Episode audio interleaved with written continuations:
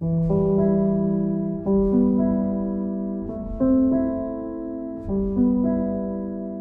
er ved at sejne under denne her livsform, vi har fået skabt for os selv og hinanden. Det er ikke et bæredygtigt liv. Og netop, som du sagde før, vi er blevet rigere og rigere og rigere, og vi er jo blevet altså, mere og mere slaver af at skulle blive rigere og rigere og rigere. Det er som om, at vi har ikke brugt den rigdom til at gøre livet nemmere for os selv.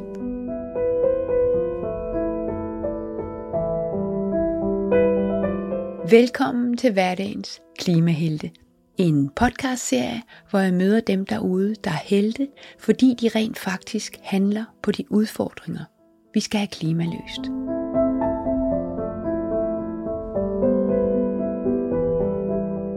Jeg er kommet for tidligt til Amager, hvor Line Jensen, dagens klimahelt, tegner og illustrator og forfatter til tre bøger, bor. Jeg sms'er, om jeg må komme et kvarter før, og hun svarer flux tilbage. Det gør du bare, men så når jeg ikke at støvsuge. Og så tilføjer hun, det går nok. Line har flætninger, som hun så ofte har. Et mildt smil og et lige så mildt væsen. Man fatter ikke alt den storm, humor og kreativitet, der kan bo indeni. De næste 47 minutter skal vi vidt omkring, men vi kredser hele tiden om det nære og svære, det rigtige eller forkerte, i det at være menneske lige nu.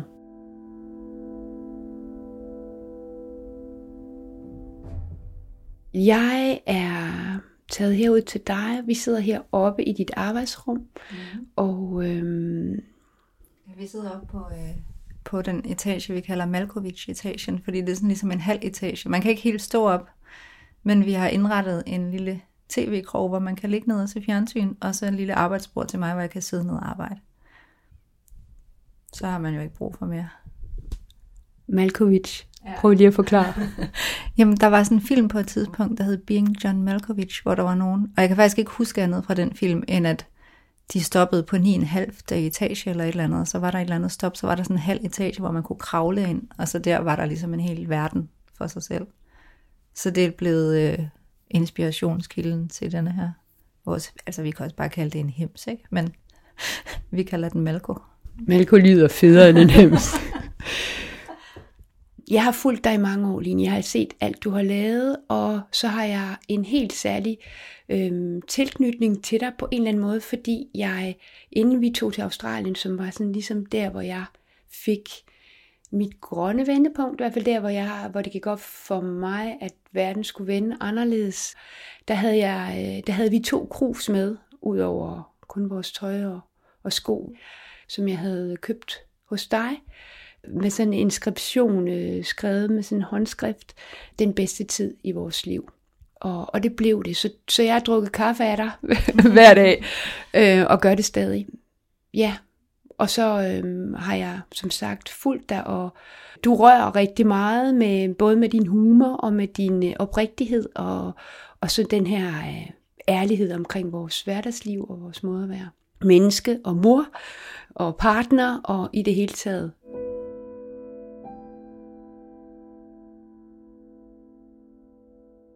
Øhm, jeg hedder Line Jensen. Jeg er uddannet grafisk designer, men øh, er nok mest kendt, fordi at øh, jeg begyndte at tegne min familie på Instagram for seks år siden. Øh, ja, og har delt sådan små glimt, hverdagsglimt i dagbogsform i, ja, på tegninger på Instagram. Det er blevet til nogle bøger, det er blevet til nogle prints, så øh, jeg har min egen webshop, hvor jeg sælger mine ting, og nu har jeg også en butik i Nansensgade, hvor vi sælger mine ting, men også andres bøger primært. Ja, så bor jeg her på Amager i et havforeningshus med min mand og vores to fælles børn og min store pige på 19. Og en kat. Hvor står du i forhold til den her omstilling, som, øh, som vi ved, at, øh, at verden er nødt til at, at få gang i?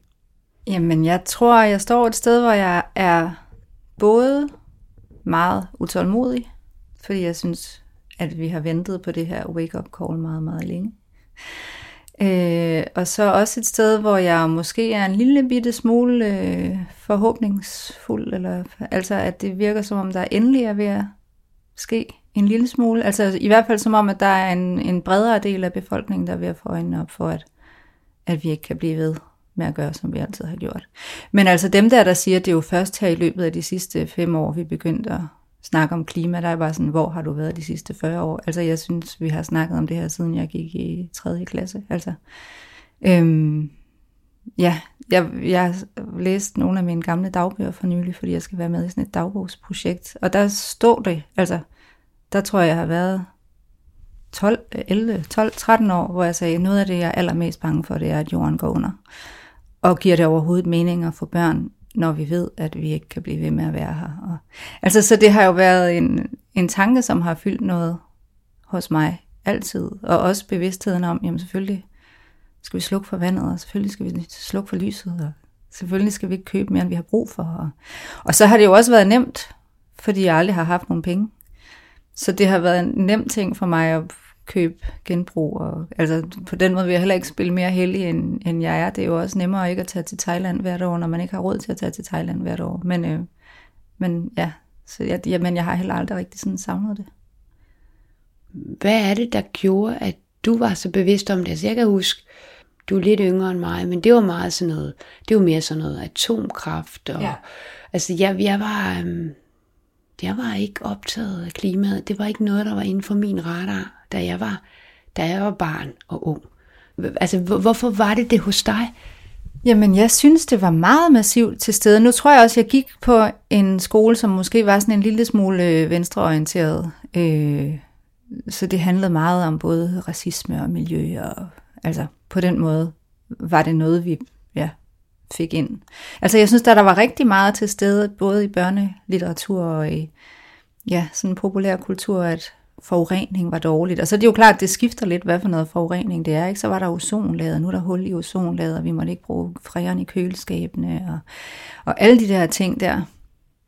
Ja, de, de har i hvert fald fyldt rigtig meget hos mig. Og noget af det mest øh, deprimerende, det var den der film, jeg så for nylig. Hvad hed den? kampagnen mod klimaet, eller en dansk produceret dokumentar, hvor de netop snakker om, at for 30-35 år siden, der var der sådan en almindelig konsensus om, ja, klimaforandringerne er menneskeskabte. Vi har mulighed for at gøre noget, hvis vi virkelig gør noget. Og så har det bare været alle de største lobbyorganisationer i verden, øh, som olieselskaberne stod bag, der har skabt hele den der tvivl om, ah, er det nu også det, eller er det ikke? Altså alle eksperter, der nogensinde har sat tvivl ved, om det var menneskeskabt, de er jo blevet betalt af olieselskaber, har man fundet ud af. Ikke? Og det har vi så brugt 30 år på. Og det har jeg da også selv været sådan lidt, når nu er det i tvivl. Altså, der var sådan en, en amerikansk forsker i det program, der sagde, når bare der er nogen, der siger noget, og nogen, der siger noget andet, så er man jo forvirret nok til at sige, om det finder de nok ud af, jeg skal følge mine børn til fodbold. Altså, jeg, jeg har jo ikke tid til at sætte mig ind i, hvad er sandheden i det her. Så det har vi da brugt 30 år på at være sådan lidt, nå ja, det... Og så har jeg også været naiv til at tænke, det, dem, der har forstand på det, de får vel styr på det. Der er nogle ansvarlige politikere, der må tage de rigtige beslutninger.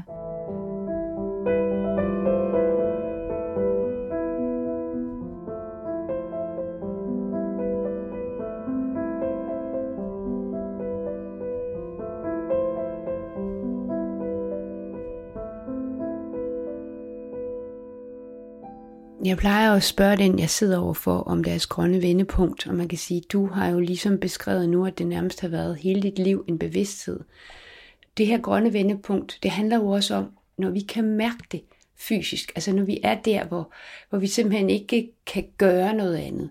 Altså er der et sted for dig, som, som har ændret noget, hvor du ligesom hvor det, altså, hvor du er gået op for dig, der er ikke en voksen til stede. Jeg må selv, mm. jeg må selv tage ansvar. Eller har det været en lang proces? Ja, jeg tror ikke, jeg kan sige, at der har været sådan et bestemt punkt, men jeg synes da, at det, der er sket de sidste 5-10 år, som har været anderledes, er, at det, som jeg altid har haft som sådan en samtale, en gang vil det blive varmere, eller en gang vil der komme flere regnskyld, eller flere storme, eller en gang vil der øhm, som alligevel har virket som noget uhyggeligt, men ude i fremtiden, som man på en eller anden måde ikke helt vidste, om det skulle ske eller ej. Det kan vi jo se nu, at det sker. Så det der med pludselig at være i den fremtid, som jeg hele tiden har tænkt på som en gang, og nu er det faktisk sådan, det synes jeg, jeg kan mærke meget tydeligt. Og som sådan en, altså ja, sorg.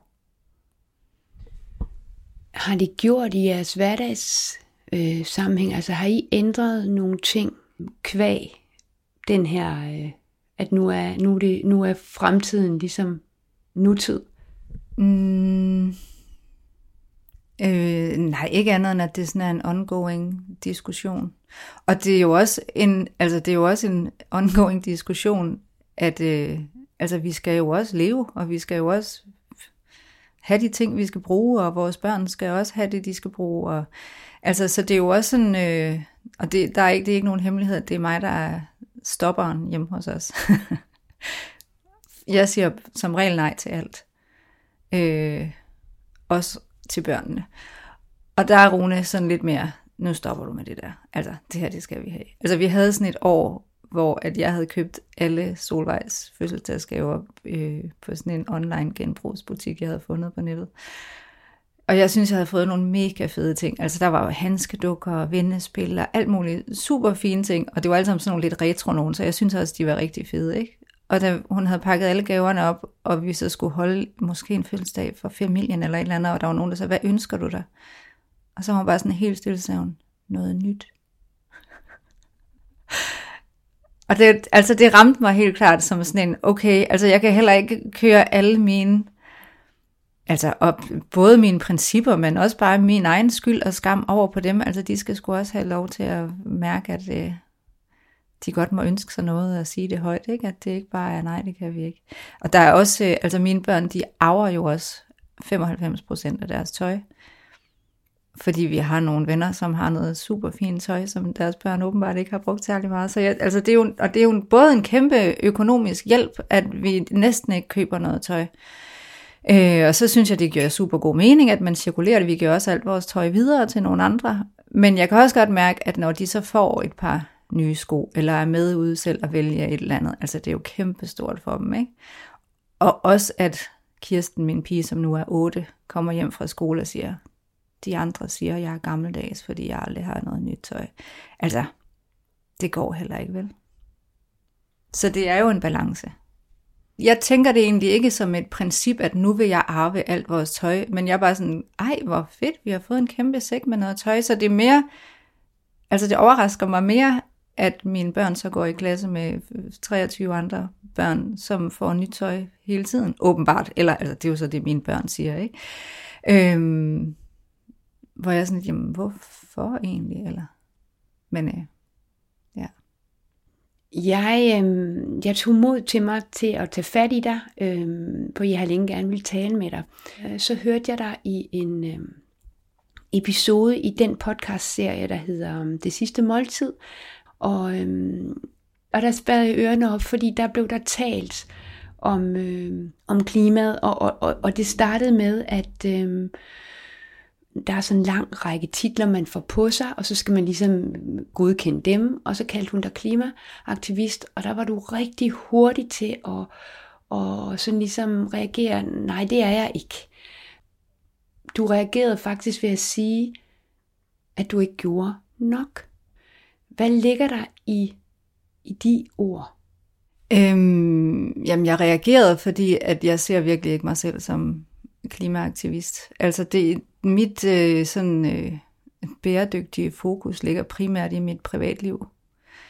Det er ikke noget, jeg sådan har brugt i mit arbejde til at øh, hverken øh, prædike eller slå nogen i hovedet, men heller ikke til at inspirere nogen. Altså, det man kan sige, jeg har gjort, hvis jeg har gjort noget, er, at mit arbejde har bevidst haft et andet fokus end forbrug. Og det, at det har ligget på Instagram, hvor rigtig, rigtig meget af det, vi ser, handler om forbrug. Nyt tøj, ny indretning, ny alt muligt, man kan få, blive inspireret af ferier, de andre er på. Der handler mit arbejde meget bevidst om alt andet end det. Jeg har aldrig nævnt, at vi har fået nyt tøj, vi er på en ny ferie. Det er omvendt, alt det andet, det som det i virkeligheden, vil jeg sige, handler om, konflikterne, kærligheden, nærværet. Og det er også det, tror jeg, der gør, at der er så mange, der kan spejle sig i det og, og samles om det. Det er, at det er jo det, vi har til fælles, uanset hvad for noget tøj vi har på, uanset hvilken uddannelse vi har, uanset hvad for nogle ferier vi er på, så har vi alle sammen det til fælles, at vi vågner op hver morgen med vores familie og skal have det til at fungere. Ja, på den måde ser jeg ikke mit arbejde som klimaaktivistisk, men jeg kan godt se, at det måske, at vejen derfra ikke er så lang hen til at sige, det er det her, der er det vigtigste. Og det kan vi jo holde fast i, uanset om vi skruer ned for vores forbrug. Men jeg har meget, meget svært ved, hvordan jeg skal få det ind i mit arbejde. Og det, det er noget, jeg tumler rigtig meget med, fordi jeg synes, at det er super svært at kommunikere om det, uden at komme til at lyde frelst, eller uden at komme til at øh, lyde som om man har fundet en sandhed og det har jeg virkelig ikke. Altså, jeg føler ikke, at jeg gør det rigtige, eller ved det rigtige, eller, og det er jo heller ikke noget, jeg studerer nærmere, eller, altså, og på en eller anden måde, så synes jeg, at hvis man skal gå ind i den debat, så skal man vide noget om det, eller så skal man have undersøgt noget, eller så skal man, ja, og det gør jeg jo ikke. Altså, og, og jeg synes også, at vi er meget hurtige til at slå hinanden i hovedet med, altså nærmest slå mest dem i hovedet, der prøver at gøre noget rigtigt, ikke? Der er altid et, et men, som på en eller anden måde bliver til sådan en diskussion af, så derfor kan det være ligegyldigt at gøre noget. Eller, altså, fordi dem, der ligesom prøver mest og taler mest om det, det er dem, der får mest hate på, du gør ikke det rigtige alligevel. Du tror, du gør det rigtige, men det gør du ikke. Altså, din hovedstol er jo meget det her med at være menneske, og, og med udgangspunkt i at være mor, perfekt eller ikke perfekt, familie kan se ud på mange måder. Og der har du jo som kunstner, som kunstner, og du er jo både med din streg, men også med dine ord, øh, fagner du jo begge de her genrer. Og du kan noget andet, end forskerne kan, med alle de her mm. alarmerende tal, som vi har svært ved at forholde os til.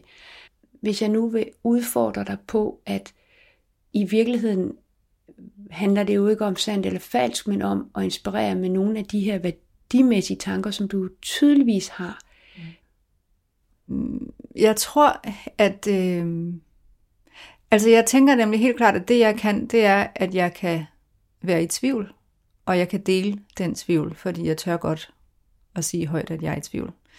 Og der adskiller jeg mig måske fra mange, som har brug for at være sikre. Men det, som jeg så til gengæld virkelig ikke kan, det er at være sikker på noget. Øh, jeg føler mig meget, meget ubekvem med den rolle, og bare have antydningen af, at jeg ved noget, der er mere rigtigt, end det du ved.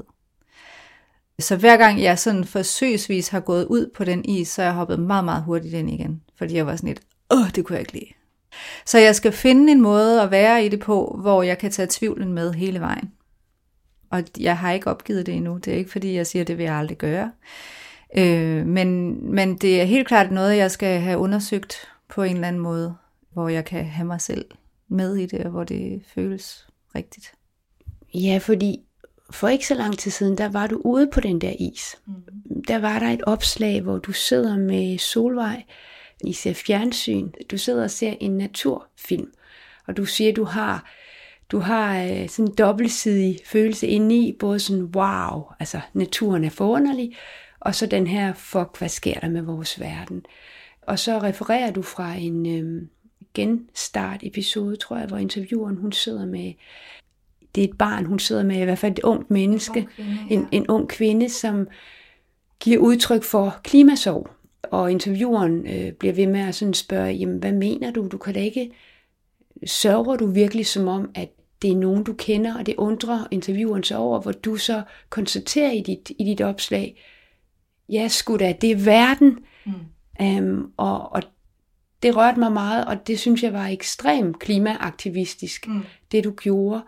Så hvad med det opslag? Hvad vågede du der?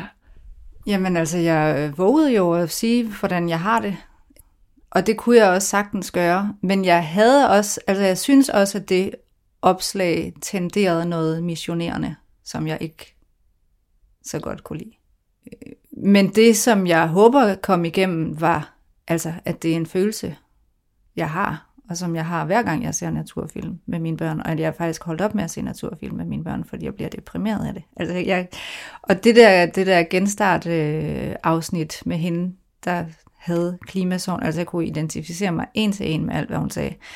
Og det ramte mig virkelig hårdt, hvor meget hun skulle argumentere, og nu, jeg har også skrevet med hende intervieweren bagefter, som sagde sådan, jamen jeg bliver jo nødt til at stille de kritiske spørgsmål, så hun kan få lov til at forklare sig. Og det er rigtigt, og hun var super god til at forklare sig. Så på den måde kom der jo noget godt ud af det. Men der var for eksempel også en meget lang intro, hvor at, at den unge kvinde skulle stå til regnskab for, at naturen betød noget særligt for hende, fordi hun havde været meget ensom som ung, og hun havde gået hjem gennem skoven, når hun skulle få skole. Og hvor intervieweren også blev ved med at sige, at det er jo vigtigt for at forstå, hvordan du har det, at vi forstår, at du har brugt skoven som din eneste ven -agtig. Altså hvor jeg også sådan lidt, Hæ? det, man behøver da ikke at have haft skoven som sin eneste ven, for at sørge over, at hele den verden, vi kender, den er på vej ud i toilettet. Altså.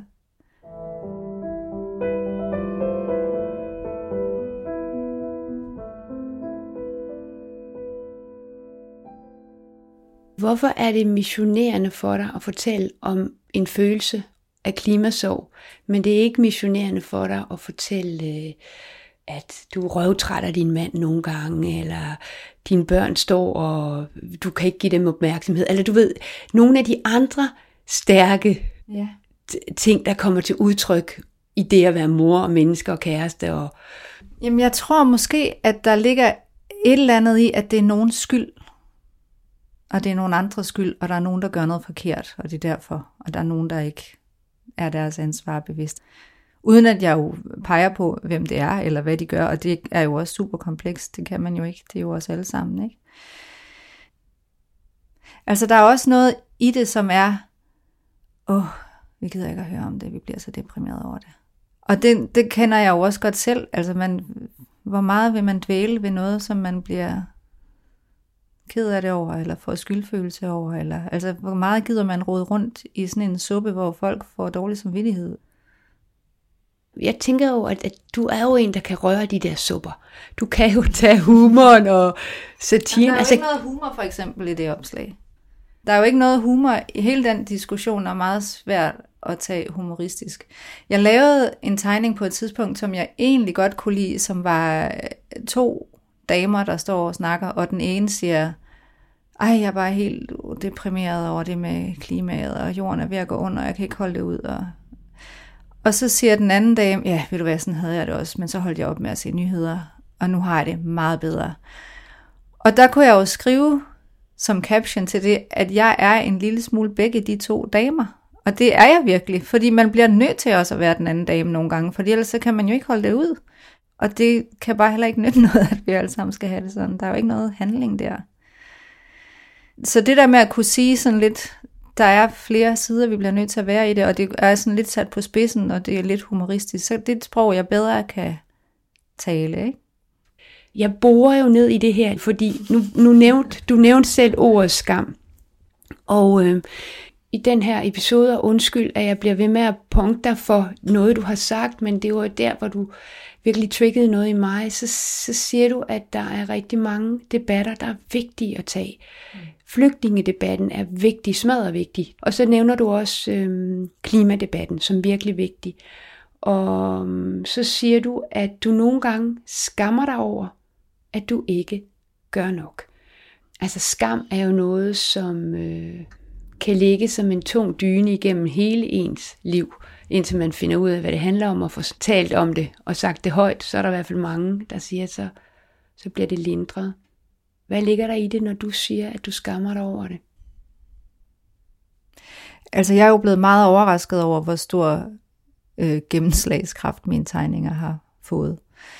Og jeg har været meget, meget glad og taknemmelig og stolt over, at jeg har kunne mærke, at det har rykket noget for rigtig mange mennesker, og kunne tale om hele den her morskam, eller forskellige måder at være mor på, forskellige måder at være familie og kvinde på. Men det har helt klart også været en rolle, som jeg har haft lidt svært ved at finde mig selv i, ikke? fordi det lige pludselig blev sådan, som om at nu var det mig, der vidste, hvad der var det rigtige, eller nu skulle vi tale om det på denne her måde, og jeg havde sandheden. Men Ja, så måske så har jeg selv haft sådan en fornemmelse af, når hvis jeg kan det, så skal jeg jo også kunne tale om det her, eller det her, eller det her, som også er nogle vigtige emner. Så må vi jo gøre det samme med alt muligt andet. Og det tror jeg egentlig ikke nødvendigvis, jeg skal heller. Øhm, men jeg har det jo ligesom alle mulige andre på de sociale medier, at jeg ser, hvad alle de andre gør, og så tænker jeg, det vil jeg også kunne, det vil jeg også kunne, det vil jeg også kunne. Der er sgu nogen, der tager nogle fede debatter, og nogen, der øh, står op for nogle seje mærkesager, og har nogle gode argumenter, og altså sådan hele tiden er on edge med, hvad for nogle debatter, der kører lige nu. Og, altså, så der har jeg haft sådan en altså skamfølelse af, åh, oh, det burde jeg også kunne, det der, eller den skulle jeg også lige kunne vinkle, eller den skulle jeg også lige sætte ind i. Og der tror jeg egentlig mere end at tænke, så det gør jeg da bare, at jeg er kommet frem til at tænke, nej, det tror jeg faktisk ikke, jeg skal. Altså, fordi det er netop ikke sådan en slags debattør, jeg er. Altså, jeg tror, at det, jeg skal mere gøre, er at stå fast på, at jeg er i tvivl om ting, og jeg undersøger ting, og jeg vil gerne have folk med på den rejse. Jeg synes, din mission om at turde vise din tvivl og lade andre komme med ind i den tvivl, og så sammen måske ja, netop inspirere til nogle andre måder at være i verden på, er enormt vigtig, fordi at tvivlen fylder meget. Lige meget hvilke værdier du, du vil debattere eller undre dig over, så tror jeg, at hvis der er nogen, der slår sig, så er det fordi, du rammer noget, der er ømt. ja. ja, ja, og det er jo ømt. Altså, så på den måde rammer det jo. Altså før har jeg måske også haft sværere ved at se, hvordan skal jeg springe fra at tale om hele det her familieunivers, det nære, til at tale om for eksempel klima og bæredygtighed. Og der synes jeg jo mere, jeg sådan har rodet rundt i det, er jeg blevet bevidst om, hvor meget det hænger sammen.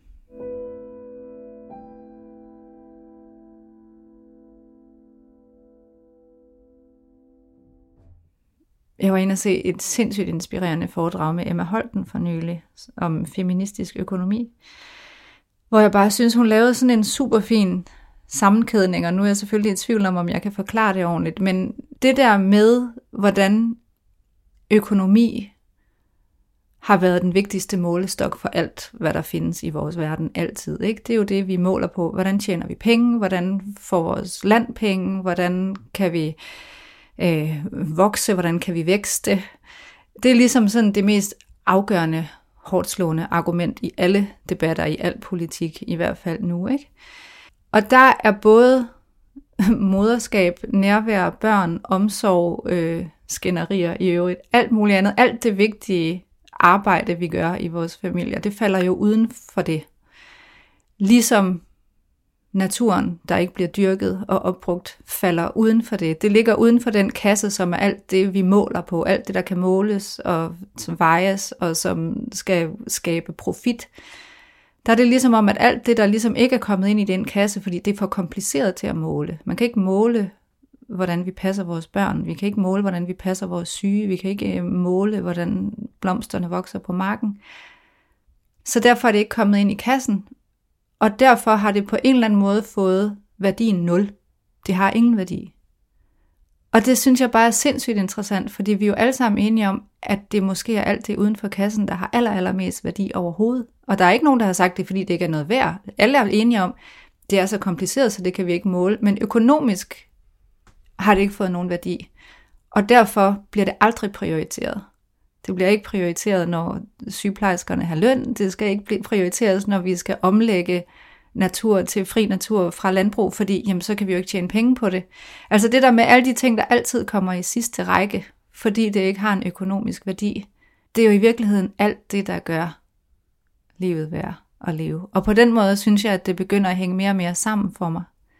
At det er de ting, vi skal have talt op, og på en eller anden måde skabe opmærksomhed omkring, ligesom at jeg har skabt opmærksomhed omkring, hvad der foregår i vores hjem og mellem vores børn og mellem vores partner. Og så tror jeg også godt, at vi kan begynde at tale mere opmærksomhed om, hvad er det, der sker, når vi er i naturen? Hvad er det, der gør, at vinden på den her eng er det, der gør mig lykkelig i dag? Hvorfor skal vi værne om de her ting? Ikke bare for vores egen skyld, men altså også for hele ja, verdens beståens skyld. Ikke?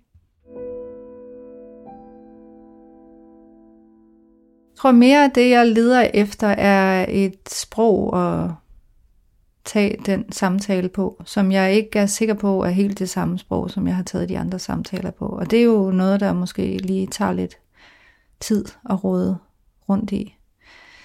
Øhm, ja, at finde en form på, og ja, at finde ud af, hvordan kan jeg indgå i den samtale på en måde, hvor det giver mening for mig og for samtalen.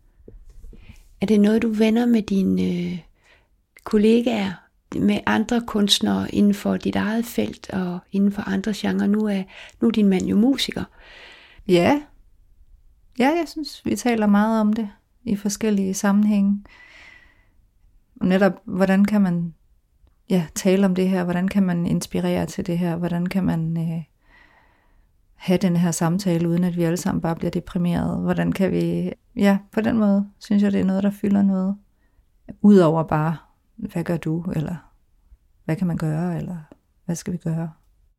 Du har jo svimlende 50.000 følgere på din Instagram-profil. Det er virkelig mange. Og der har du også talt om lige præcis, at det kommer med et ansvar. Mm. Og øhm, jeg tror også, jeg har skrevet i den her spørgeramme til dig, citeret Mærsk McKinney.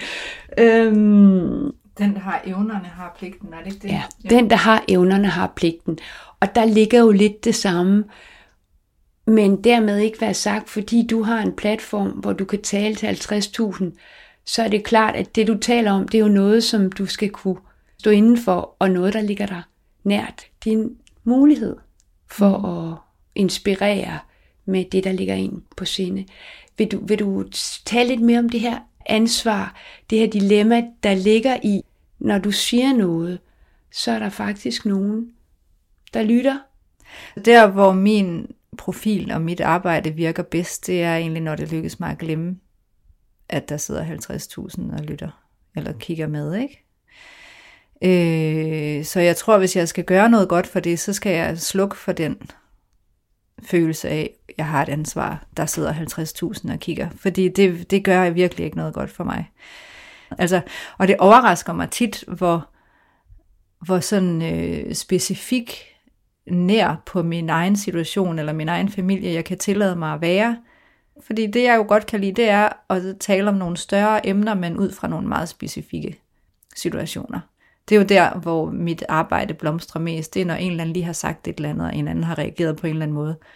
Og så kan man tegne den konkrete situation, men samtidig så afspejler den et eller andet større, som man kan tænke ned i det, ikke? Der tror jeg, at når man går hen og snakker om klimapolitik, der bliver det sådan nogle større linjer, medmindre man lykkes med at finde de der små steder i hverdagen, hvor det popper op. Og det tror jeg godt, man vil kunne. Noget andet, jeg tænker, der kan være sådan et, et link som jeg også har tænkt meget på efter, øh, jamen også inden, men også efter jeg hørte Emma Holtens foredrag, det er, en ting er den bæredygtige verden og det nære i familien, men der er jo også den bæredygtige måde at leve sit liv på, altså hvad det er for en hverdag, vi vil have. Igen, hvor meget skal det her værdi, at vi bare arbejder, som om intet var hent efter vi har fået små børn. Jeg har jo været meget udfordret på at miste mit arbejde fra den ene dag til den anden, fordi jeg kun skulle gå hjem og passe børn, og været sådan et, jeg vil gerne stadigvæk have kontakt til mit arbejdsliv og mit gamle jeg, selvom jeg har fået tre små børn. Ikke? Men alternativet er jo heller ikke ønskværdigt, at min mand for eksempel bare blev nødt til at arbejde mere, end han nogensinde havde arbejdet, fordi han skulle forsørge, at jeg gik derhjemme og ikke lavede noget, hvor jeg er sådan et, den der balance i, hvor meget vi arbejder, og hvor meget vi er sammen med vores børn, hvor meget vi har tid til at nyde naturen, og det liv, vi jo kæmper for at have, i stedet for kun at tænke på, vi skal producere noget mere, vi skal tjene noget mere, vi skal bygge vores hus om, vi skal på ferie til Thailand. Altså, at der jo også ligger øh, noget i hele det felt, som både har indflydelse på, hvad det er for et nært familieliv, vi har, hverdag vi har, men som jo også har indflydelse på, hvad er det for en verden, vi lever i, hvad er det for en verden, vi gerne vil skabe. Og hele den der glidende overgang, den kan jeg sagtens se for mig, at jeg kommer til at bevæge mig ind og ud af. Altså så det heller ikke behøver at føles som et skift med, nu snakker vi om klima, nu snakker vi om familie, fordi det hele hænger jo sammen, selvfølgelig.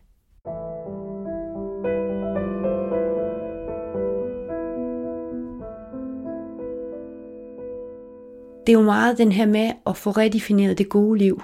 Det gode liv version 2. Ja. Og, og det er jo det her, den her leve, være, bæredygtige måde. Jeg synes netop, vi snakker meget om i hele diskussionen om, øh, om vi skal gøre noget godt for klimaet, så er det jo typisk noget med, at vi skal give afkald på alt muligt. Vi skal gøre mindre, vi skal købe mindre, vi skal flyve mindre. Altså der er mange ting, vi ikke længere må, for at klimaet skal have det godt. Men der ligger jo også en kæmpe gave i at sige, måske skal vi arbejde mindre, forbruge mindre. Måske skal vi begynde at skifte noget fokus på, at i stedet for at købe mere nyt tøj, så skal vi være mere sammen med vores familier, eller gå flere ture i noget grimt tøj, eller, og måske kunne det være en fin måde at leve på. Måske er det ikke en straf, men faktisk en gave, at vi bliver nødt til at tænke hele vores samfund anderledes, end at det bare handler om at arbejde mere og mere, og forbruge mere og mere, og vækste mere og mere. Men det kræver jo igen også, at der er nogle politikere, der tør at tage en anden diskussion, end at vores BNP skal være større hvert år. Eller, altså, det er sådan som om, at det er, er det eneste argument stadigvæk, der slår, det er, jamen du kan godt tale om naturen, men så skal det kunne betale sig på en eller anden måde. Eller, altså der skal være et eller andet økonomisk argument altid, og så længe det er de eneste argumenter, vi bruger, når hvad koster det? Når hvad øh, kan vi spare? Altså, så bliver det jo nogle utrolig indimensionelle og meget, meget flade diskussioner, fordi jamen, hvad er det værd? Det er jo noget andet, end hvad det koster. Der er en forsker, der hedder Quentin øh, Gosset. Han, øh, han står bag sådan et stort forskningsprojekt, øh, der hedder Kompas, hvor han øh, konstaterer, at vi jo er blevet dobbelt så rige inden for de sidste, jeg tror det er 30 år, men vi er ikke blevet dobbelt så lykkelige. Og det er jo hele det der lykke, vi går og og taler højt om. Så det hænger jo enormt meget sammen med det, du siger. Ja. Og Emma Holten havde også sådan en virkelig god pointe, synes jeg, hvor hun øh, øh, sagde, at der var nogle nye, der ville, øh, nogle økonomiske et eller andet, der gerne ville skære i, øh, hvad hedder det, dagpengesatsen for de nyuddannede.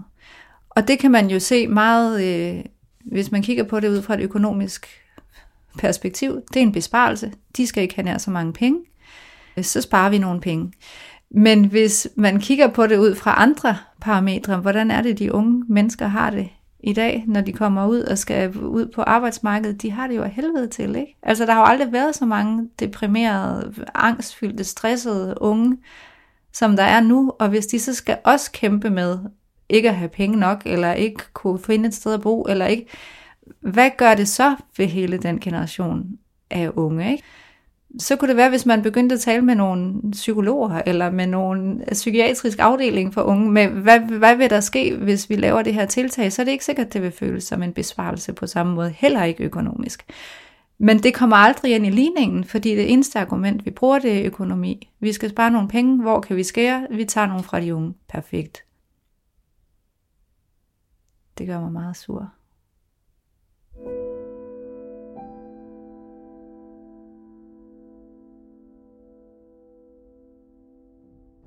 Du sidder og skriver på en ny bog, ved jeg. Det har du fortalt om øh, på Instagram. Det er der, vi kan følge med. Det er et bestillingsprojekt faktisk, som jeg er blevet øh, spurgt, om jeg vil lave for et nyt museum, der åbner over i den gamle Oksbøllejren øh, ved Varde-museerne. Et nyt museum, der hedder Flugt, som skal handle om både Oksbøllejren, som var en flygtningelejr, hvor der boede 36.000 tyske flygtninge efter 2. verdenskrig. Den var faktisk Danmarks femte eller sjette største by på det tidspunkt, lige efter krigen. Jeg havde aldrig hørt om den. men, øh, og der, der skal de lave et museum, både der handler om den historie, men som også handler om flygtninges historie generelt. Hvordan det er at være på flugt, og hvordan det er at være flygtninge. Så der er jo også rigtig mange flygtningelejre, hvor folk bor i generationer i virkeligheden. Det der underlige liv, hvor man ikke rigtig kan slå sig ned og hverken er det ene eller det andet. Og den historie skulle de have formidlet til børn. Så det var ligesom det, der var min opgave, det er at, at skrive en billedbog, en børnebog om en tysk dreng, der flygter fra Øst-Tyskland i de sidste måneder af 2. verdenskrig og kommer til Danmark og ender i Oksbøllejren, hvor han bor med sin mor og sin lille søster. Altså, der var jo ikke nogen, der ville have de mennesker, det her. Der, der kom 250.000 flygtninge til Danmark på en, i en periode på tre måneder, fra februar til maj 45. Og der var Danmark jo dansk besat. De skulle jo bare tage imod dem, det var jo tysk, så det, vi tog bare imod alle dem, der overhovedet kom, og de boede på skoler og i forsamlingshuse og på hoteller over hele landet, de der stakkels mennesker, som var mere døde end levende, da de kom. Og da krigen så sluttede, og, og de tyske soldater tog hjem, så havde vi ligesom 250.000 mennesker, som vi skulle tage os af, og som ingen ville af. Og som, øh, der har jo været nogle historier frem om, at lægerne ville ikke hjælpe dem, og børnene døde som fluer. Og, men det var jo også en stemning af, at de læger, der prøvede at hjælpe dem, øh, blev truet med at blive skudt af modstandsbevægelsen, som var meget, meget tydeligt fremme og sige, at man skulle ikke have øh, medlidenhed med de mennesker, fordi det var nazisternes kvinder og børn. Og det var jo primært kvinder og børn. Så, så de blev så lukket ind i nogle flygtningelejre rundt omkring i Danmark, og, og den største, mener jeg, var Oksbøllejren, som sagt, hvor der var 36.000. Og der skulle de jo på mange måder have det rigtig godt. De skulle øh, gå i skole, og alle skulle have et arbejde, alle skulle deltage i lejrens opretholdelse, så alle fik arbejde med køkkenet, vaskeriet, skrædderiet, snikkeriet, øh, skolen, teater. Der var et teater, så man kunne komme i teateret en gang om ugen, der var en biograf. Man var meget bevidst om, at det var vigtigt for flygtninge, der boede her på ubestemt tid, at de følte, at de havde en funktion, så deres liv var værd at leve. Hvilket jo er lidt tankevækkende i forhold til, at de mennesker, vi har siddende på udrejsecentre i dag, ikke selv må lave mad til deres familie. Men de var lukket inde bag pigtråd, så de måtte ikke komme ud af den lille bitte by, der var 4 gange 4 kilometer, tror jeg. Så de boede der i 3-4 år, uden at komme uden for det sted. Og de skulle så have noget familie i Tyskland, der ville tage imod dem og stå inden for forsørge dem, før de måtte komme hjem. Så det gik jo også og ventede på, at, at de skulle få bygget landet op nok til, at der var mulighed for, at de kunne komme hjem. Det er jo ekstremt tankevækkende, fordi historien kommer også til at gentage sig. Nu har vi talt om klima, og FN taler om 200 millioner klimaflygtninge i 2050. Det er om 28 år. Og igen, vi kan ikke forholde os til det, men det du fortæller der er ekstremt nært. Og det er jo den situation, vi også kommer til at stå i i verden, når der er nogle mennesker. Det her var krig, men der kan være alle mulige grunde til, at folk er nødt til at, ja. at flygte. Ja. Og der, øh, der snakkede jeg også med, med lederen derovre af det nye museum om, at det her med at formidle en historie om noget, der er sket for 70-80 år siden, det er jo også en mulighed for at formidle et, et enormt politisk emne på en upolitisk måde, fordi vi kan alle sammen blive enige om, at det er forfærdeligt, det der skete. Men der skal ikke særlig meget abstraktion til for at drage parallellen, jamen hvordan er det egentlig, det foregår i dag? Og det er jo også nogle af de samtaler, som vi gerne vil have, have børnene til at tage med deres kammerater og med deres lærere om, nå okay, ham her Helmut, han flygtede med sin mor over isen, da han var 10 år gammel. Men hvad er egentlig med Josef inde ved siden af? Hvordan er han kommet? Øh, hvordan opfører vi os over for hinanden? Hvordan tager vi imod hinanden, når vi har brug for hjælp? Sådan noget. Øhm, jamen, jeg tror, at mit største håb, det er, at der er nogle politikere, der vil begynde at lytte til, hvad det er, deres befolkning siger. Og det er jo både, vi vil gerne have, at I gør noget ved hele det her klima, og det er jo også, vi er ved at sejne under denne her livsform, vi har fået skabt for os selv og hinanden. Det er ikke et bæredygtigt liv. Og netop, som du sagde før, vi er blevet rigere og rigere og rigere, og vi er jo blevet altså mere og mere slaver af at skulle blive rigere og rigere og rigere. Det er som om, at vi har ikke brugt den rigdom til at gøre livet nemmere for os selv.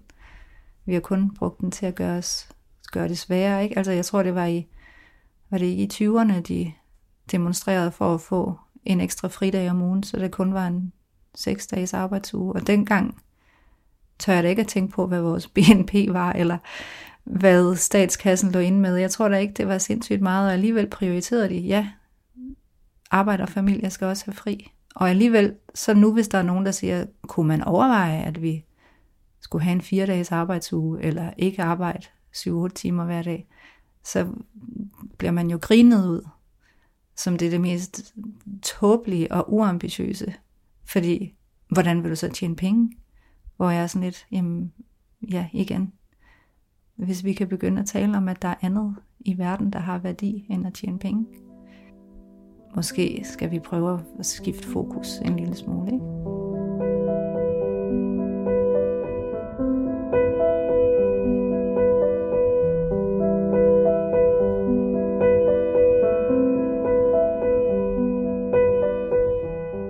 Jeg besøgte min klimahelt den formiddag, hvor vi netop havde hørt de første nyheder om invasionen i Ukraine. Line var lige blevet ambassadør for Red Barnet et par dage før, og mens jeg har redigeret episoden her, har hun stablet en indsamling på benene på Instagram, og ved hjælp af sine følgere indsamlet 330.000 til Red Barnet og til hjælp i Ukraine.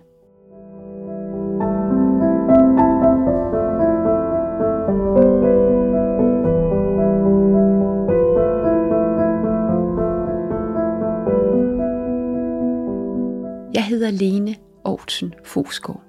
Jeg er journalist, og jeg skriver og podcaster om mennesker i den grønne omstilling.